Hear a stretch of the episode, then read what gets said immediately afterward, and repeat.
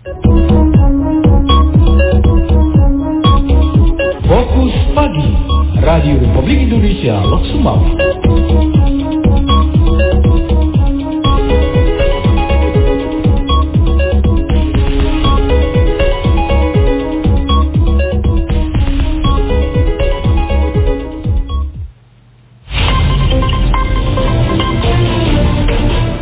Pukul 6 waktu Indonesia Barat dari Lux Maya Utara Radio Republik Indonesia menyampaikan berita pagi.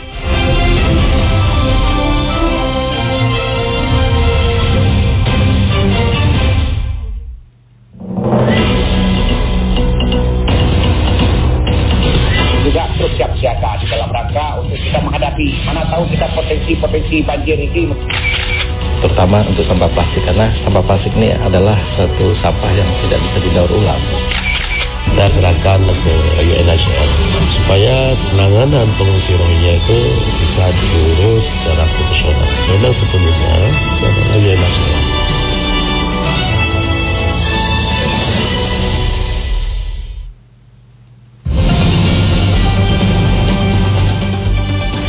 Tim redaksi RRI Lux Mawe telah merangkum hasil liputan di antaranya peringatan Hari Pers Nasional ke-75 dan harapan perubahan kebangkitan ekonomi di tengah pandemi. Plotting anggaran pilkada belum ada kejelasan. Bersama saya Zulangkasa, inilah berita selengkapnya.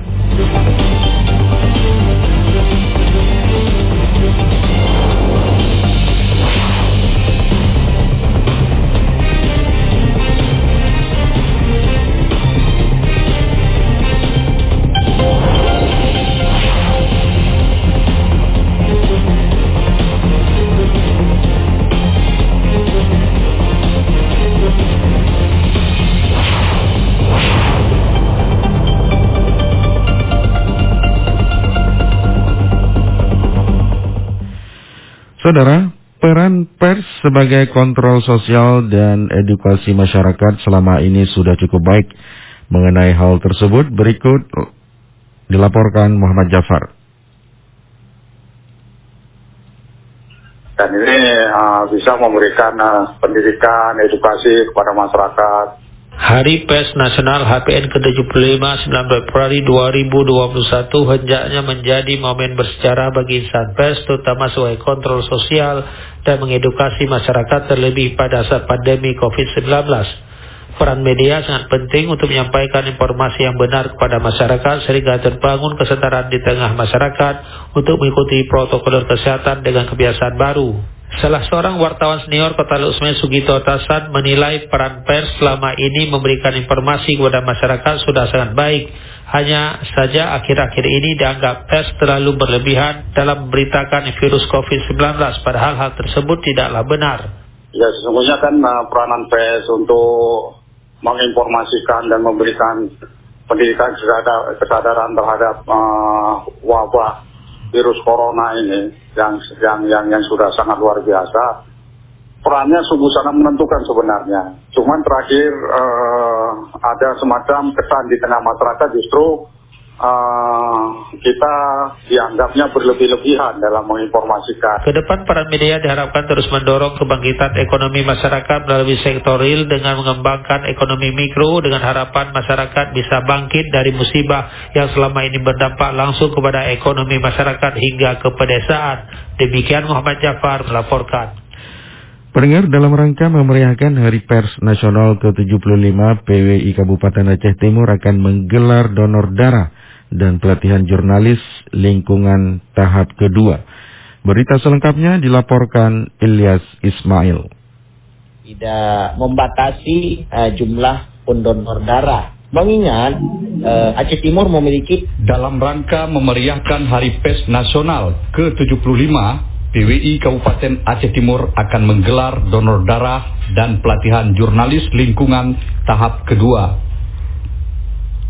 Ketua Panitia Pelaksana Muhammad Haji Isa kepada RI mengatakan pihaknya akan menggelar donor darah sesuai protokoler kesehatan pada Jumat 12 Februari 2021. Dalam rangka memeriahkan HPN ke-75 tahun 2021 ya. ini terus kita lakukan uh, seperti melakukan koordinasi dengan UTD, RSUD Jubir Mahmud, uh, kemudian juga kita melakukan koordinasi dengan tim gugus tugas COVID-19 Kabupaten Aceh Timur. Mudah-mudahan uh, rencana kita uh, setelah melalui beberapa kali rapat dengan pengurus PWI Kabupaten Aceh Timur terwujud pada hari Jumat uh, bertepatan dengan 12 Februari 2021 pada pagi harinya. Ya. Uh, kemudian uh, kami juga menyampaikan dalam kesempatan ini bahwa uh, peserta donor darah itu uh, untuk umum, artinya kita tidak uh, tidak membatasi uh, jumlah pendonor darah. Mengingat uh, Aceh Timur memiliki tiga rumah sakit, rumah sakit uh, Perla, uh, rumah sakit ini dan rumah sakit Geraha Bunda, di mana ketiganya sangat membutuhkan darah uh, untuk uh, berbagai tindakan medis. Muhammad menambahkan selain menggelar donor darah, PWI Aceh Timur juga akan menggelar pelatihan jurnalis lingkungan bagi anggota PWI Aceh Timur dan sejumlah wartawan yang bertugas di wilayah itu. Ilyas Ismail melaporkan dari Aceh Timur. Pihak akademisi di Kota Luxmawe dan Kabupaten Aceh Utara menaruh harapan besar bagi kalangan pers untuk mendukung kemajuan dan perubahan. Berikut pernyataan para akademisi di antaranya dosen ilmu komunikasi Unimal Kamarudin Hasan serta Dr. Muhammad Akmal dosen ilmu sosial dan politik ketika dimintai tanggapan tentang peringatan Hari Pers Nasional atau HPN ke-75 tanggal 9 Februari 2021 dalam rangka memperingati Hari Pers Nasional yang ke-75, eh, media atau pers sebagai pilar demokrasi di Indonesia memang punya peran ataupun fungsi yang begitu besar. Namun demikian, dalam konteks bagaimana pers atau media berperan dalam konteks uh, apa namanya mengakhiri pandemi dan lain-lain, membangkitkan ekonomi kembali, uh, ini dibutuhkan uh, kinerja kawan-kawan pers yang lebih maksimal. Artinya, terutama sekali adalah dalam mengolah ataupun mendistribusikan konten-konten yang bermanfaat bagi masyarakat secara umum. Saya M. Akmal, dosen uh, Universitas Melikus Saleh, mengucapkan dirgahayu untuk pers nasional. Semoga terus berjaya, semoga terus menjadi akselerator dalam membangun informasi terhadap bahaya pandemi COVID-19 mengakhiri ataupun memperbaiki ekonomi nasional akan terwujud ketika kawan-kawan media memahami landasan utama dari komunikasi itu adalah harmonisasi ya itu yang menjadi penting harmonisasi menjadi apa namanya tujuan utama dari setiap konten dari kawan-kawan media terima kasih selamat uh, ulang tahun kepada PES nasional Pendengar berikut kita ikuti sesi wawancara reporter Albara Maulana bersama Kepala Bagian Humas Pemerintah Kota Luxmawe Marzuki tentang Hari Pers Nasional ke-75. Silakan. Baik, uh, rekan penyiar dan juga pendengar di Satu Kanal Inspirasi, saat ini saya sudah tersambung dengan uh, Kepala Bagian Humas, uh, Kabak Humas Pemku Loksmawe, dengan Pak Marjuki. Assalamualaikum, selamat pagi Pak Marjuki. Waalaikumsalam warahmatullahi wabarakatuh. Ya, apa kabar Pak? Alhamdulillah baik. Iya, Pak, eh, hari tanggal 9 Hari Pers eh, Nasional yang ke-75 di mana tema yang diangkat di pagi hari ini kali ini di tahun ini ialah pers sebagai perubahan pemulihan ekonomi bangkit dari pandemi. Nah, se dari pemerintah sendiri ada pandangan apa terhadap eh, pers yang kinerja pers selama ini di masa pandemi memberikan edukasi ataupun pemahaman kepada uh, masyarakat, Pak? Uh, terima kasih. Saya ingin sampaikan bahwa uh, meskipun dalam kondisi pandemi, uh, peran pers dalam hal uh, selama ini adalah sangat berperan dalam menyampaikan berbagai informasi Hmm. Uh, seolah-olah seolah-olah kita lihat pers itu tidak tidak terkena pandemi ya. Hmm. Uh, meskipun dari segi perusahaan pers memang ada ada terjadi hal-hal sepertinya ada banyak banyak perusahaan pers apa banyak surat kabar yang tutup. Hmm. Namun informasi-informasi kepada masyarakat tidak berkurang. Hmm. Baik disampaikan melalui apa media cetak maupun online dan elektronik lainnya. Hmm. Uh, pers memang sangat berperan dalam kondisi pandemi ini dalam hal menyampaikan informasi-informasi pembangunan, Hmm. juga informasi-informasi masalah pandemi Hmm. yang apa yang uh, menyebar informasi Hmm. kepada masyarakat uh, terkait dengan apa uh, uh, COVID-19. Iya. Uh, uh, dengan ada peran pers uh, besar ini, uh, maksudnya apa masyarakat lebih mengerti apa lebih mendapat informasi tentang baga- bagaimana perkembangan uh, ekonomi Hmm. uh, dalam masa-masa apa COVID-19 ini. Hmm. Kalau dari pemerintah sendiri, apakah merasa terbantu ya dengan apa hadirnya eh, pemberitaan-pemberitaan yang disampaikan oleh pers? Ya, artinya kan eh, kepanjangan tangan ya dari dari pemerintah kepada masyarakat pers ini, Pak. Ya, sejak awal memang sejak awal kehadiran pers uh, di tanah air, pers memang selalu apa bermitra dengan pemerintah.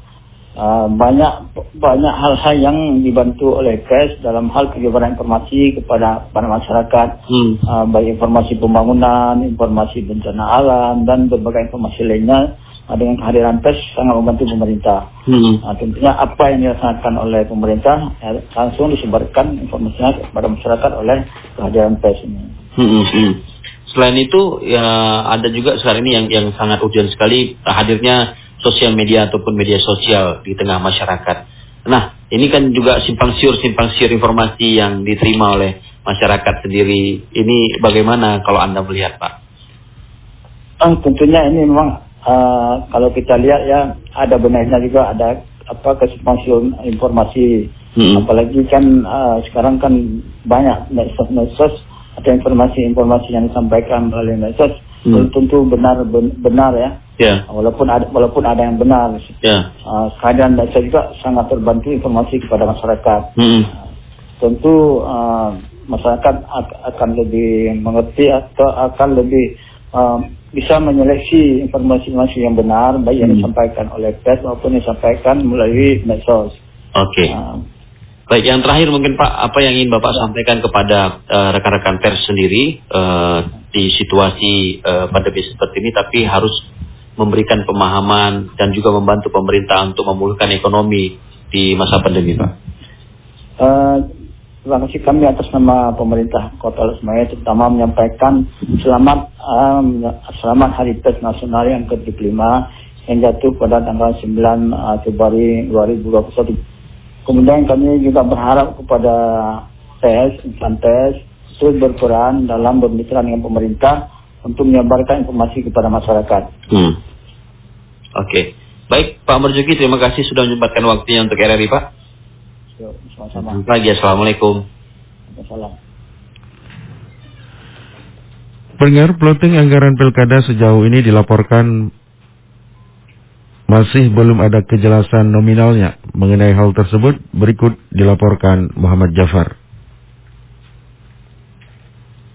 tidak bisa dipaksakan ah, apakah sekarang Aceh siap untuk melakukan itu apakah TIP siap Pemilu kada pilkada Aceh pada tahun 2022 jangan dipaksakan jika pemerintah belum sanggup memploting anggaran untuk kebutuhan pilkada tersebut yang jumlahnya puluhan miliar. Apalagi selama ini banyak daerah provinsi Aceh mengalami defisit anggaran akibat terkuras untuk pencegahan COVID-19. Politikus Partai Golkar Kota Luk Semawe, Jailani Usman kepada RRI mengatakan jika tidak siap dari segi anggaran pilkada Aceh jangan dipaksakan. Apalagi untuk saat ini kondisi keuangan daerah juga banyak digunakan untuk hal yang lain seperti untuk COVID-19. Namun jika ditinjau dari segi kekhususan, Provinsi Aceh melaksanakan amanah UUPA setiap lima tahun sekali. Hal tersebut juga jangan dipaksakan jika belum cukup persiapan. namun kalau kalau kita lihat secara nasional dan secara kebutuhan mungkin eh, tidak bisa dipaksakan ah, apakah sekarang Aceh siap untuk melakukan itu? Apakah TIP siap? Dengan dananya yang terkuras untuk COVID apakah kita siap? Memang belum tentu juga 2020, 2024 ini COVID-nya kan bereda atau selesai. Akan tapi itu kan ah, punya waktu untuk memikirkan. Sekarang contoh Lus Pawe Lus Pawe itu eh, membutuhkan dana itu 50-an atau sampai uh, 60-an miliar. Yang ada sekarang yang di closing sekarang hanya 2, sekian miliar. Secara nasional pemilu serentak dilaksanakan pada tahun 2024 mendatang. Namun saat ini pemerintah sedang menggodok undang-undang tersebut. Apakah nantinya pilkada dan pilpres secara bersamaan dilaksanakan atau ada selang waktu satu tahun? Hal ini tinggal menunggu keputusan karena ada beberapa pendapat. Demikian Muhammad Jafar laporkan.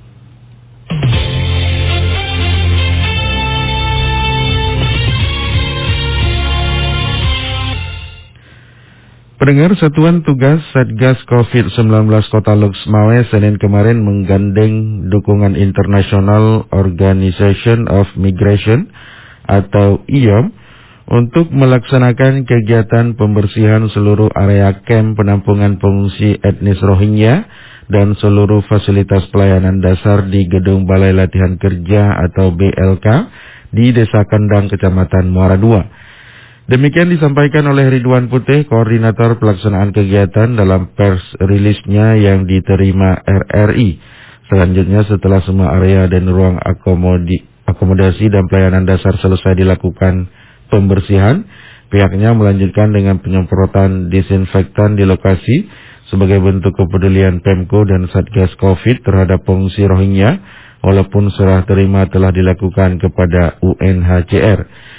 Sementara Ketua Satgas Pengungsi Ridwan Jalil juga menginformasikan bahwa pihaknya tetap tidak bisa menutup mata dengan apa yang terjadi yang menjadi hambatan pelayanan di camp dan mengambil bagian untuk menyelesaikan masalah. Dia juga berterima kasih kepada IOM atas kontribusinya pada kegiatan ini dan ke depannya bisa lebih meningkatkan kerjasama yang lebih strategis dan optimal. Sejumlah pejabat Kabupaten Aceh Utara dan Tenaga Kesehatan atau Nakes Rumah Sakit Cut Mutia Aceh Utara akan menjalani vaksinasi secara perdana pada 10 Februari 2021 mendatang. Berikut laporan Saifullah Nurdin. Jadi untuk perdananya dilaksanakan di rumah sakit kita. Rumah Sakit Umum RSU Cut Mutia Acotora siap melakukan penyuntikan vaksinasi untuk sejumlah pejabat Acotora dan tenaga kesehatan atau nakes. Vaksinasi secara perdana tersebut akan dimulai pada 10 Februari 2021 mendatang di rumah sakit setempat. Direktur Rumah Sakit Umum Cut Mutia, Dr. Gigi Nur Haida melalui Humas Jalaluddin MKes mengatakan setelah dilakukan rapat koordinasi dengan pemerintah Kabupaten Acotora melalui Sekretaris Daerah Sekda untuk pelaksanaan vaksinasi vaksinasi perdana Forkopimda itu dilaksanakan di Rumah Sakit Umum Cut Mutia pada Rabu 10 Februari mendatang. Ya memang kita pencanangan uh, kita rapat dengan rapat dengan Bapak Sekda bahwa untuk pencanangan vaksinasi pertama Forkopimda itu dilaksanakan di Rumah Sakit Umum Mutia pada hari Rabu tanggal 10. Jadi untuk perdananya dilaksanakan di rumah sakit kita. Dikatakan untuk vaksinasi ini pihaknya telah menyiapkan 10 petugas vaksinator terdiri 6 orang dari perawat, 2 orang dokter dan 2 orang tenaga administrasi. Jadi pada prinsipnya Rumah Sakit Umum Mutia sudah siap melakukan kegiatan vaksinasi untuk wilayah Aceh Utara. Yang pertama, memang kita sudah siapkan 10 petugas tenaga vaksinasi. 6 orang dari perawat, 2 orang dari dokter, dan 2 orang dari administrasi. Nah, jadi pada prinsipnya Rumah Sakit Umum Cimutia sudah siap untuk melakukan vaksinasi di Kabupaten Aceh Utara. Disebutkan penyuntikan vaksin COVID-19 Sinovac pertama untuk 17 pejabat daerah dan unsur forum komunikasi pimpinan daerah Forkopimda serta disusul seluruh tenaga kesehatan nakes termasuk 1.300 tenaga kesehatan di Rumah Sakit Umum Cuk Mutia. Demikian setelah Nur Nurdin melaporkan.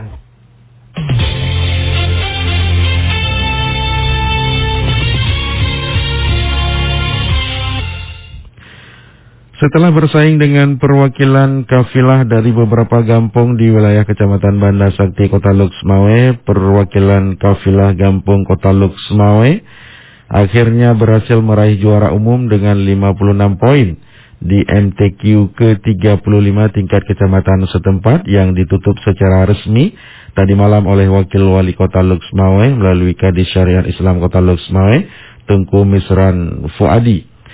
Di daya Imam An-Nawawi, Dusun Pemda Gampung Hagu Tengah, Kecamatan Banda Sakti, Kota Luxmawe. Dalam kesempatan tersebut, Tengku Misran Fuadi memberikan apresiasi kepada perangkat Gampung Kota Luxmawe yang mana telah dengan baik melakukan pembinaan kepada kafilah kampung setempat. Mewakili Pemko Luxmawe, Kepala Dinas Syariat Islam Kota Luxmawe mengapresiasi juga para panitia yang telah mensukseskan event tersebut kendati di tengah pandemi COVID seperti ini. Kami menyampaikan terima kasih pada semua panitia, semua yang terlibat di dalam kegiatan yang mulia ini sebagai kegiatan dua tahunan rutin dilakukan. Mulai dari tingkat gantung, tingkat kecamatan, tingkat kota, bahkan tingkat nasional, bahkan internasional. Musabakah ini? Alhamdulillah walaupun banyak ide-ide yang tidak sebagai ide cemerlang yang ingin menghentikan adanya musabakah dengan alasan bahwa hanya Islam yang buat musabakah ini tetapi Alhamdulillah inilah kemuliaan Al-Quran Tengku Misran Fuadi menambahkan agenda MTQ selain sebagai sosialisasi kandungan Al-Quran, namun kegiatan seperti ini juga sebagai syiar agama Islam. Pihaknya berharap kegiatan MTQ tingkat kecamatan ini mampu sebagai motivasi para peserta untuk menuju agenda MTQ ke tingkat lebih tinggi.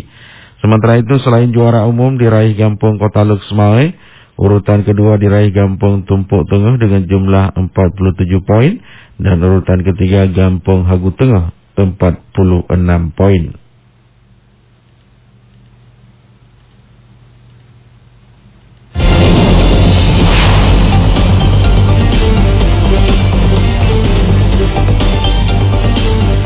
Sekian pendengar berita pagi edisi hari ini, produksi tim redaksi RRI Luxmawe. Saya Solang Kasa, sampai jumpa.